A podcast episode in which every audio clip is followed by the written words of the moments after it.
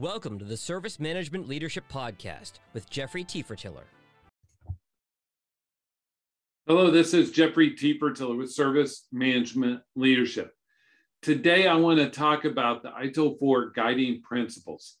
We'll list them here in just a moment and talk about them. But these guiding principles were incorporated a little bit in the previous ITIL versions, but they are prominent in ITIL 4. What is a guiding principle? Well, it's a recommendation that provides universal and enduring guidance to an organization. It applies to many circumstances, even outside of ITIL. So it's it's these are like universal truths that we should pursue. The purpose of uh, the ITIL 4 guiding principles is to be universally applicable to all organizations, all industries, all companies, government agencies, all of those any size of initiative, size of scope, and any type of service provider, service provider, into all relationships of stakeholder groups.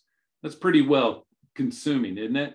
So it's basically these guiding principles are to be applicable to everything. So let's look at what they are. Number one, and we've talked about this before in the service value system, is the output should always be value. And so the first one is called Focus on Value. Should not be a, a surprise to you.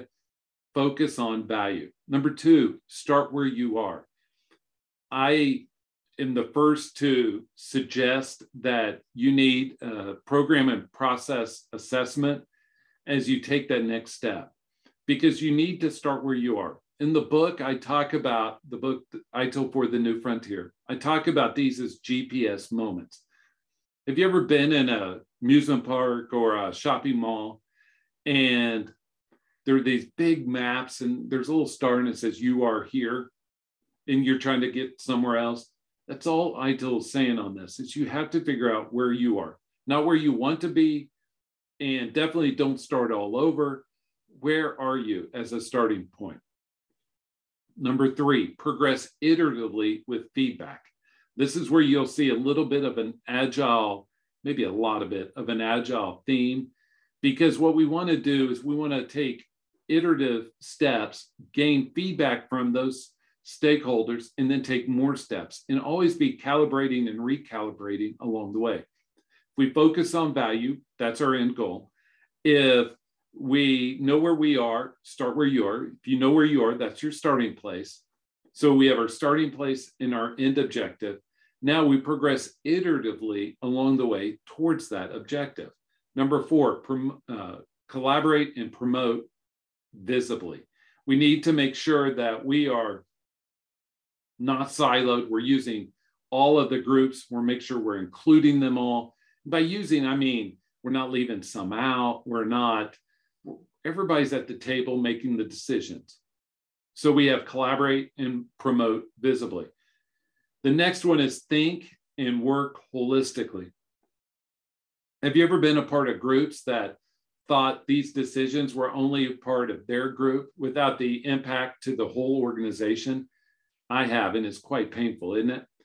So the next one is keep it simple and practical. Another key guiding principle that we in IT have needed for a long time.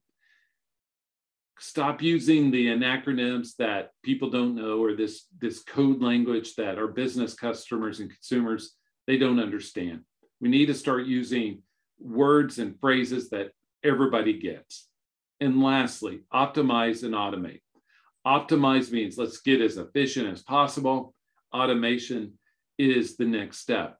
I would i would posit the thought that we always need to optimize before we automate if not, all we're doing is getting bad outcomes more quickly through automation. This is Jeffrey Tiefertiller. Thank you for joining us. Please let me know how service management leadership can help your organization. I hope you have a great, great day.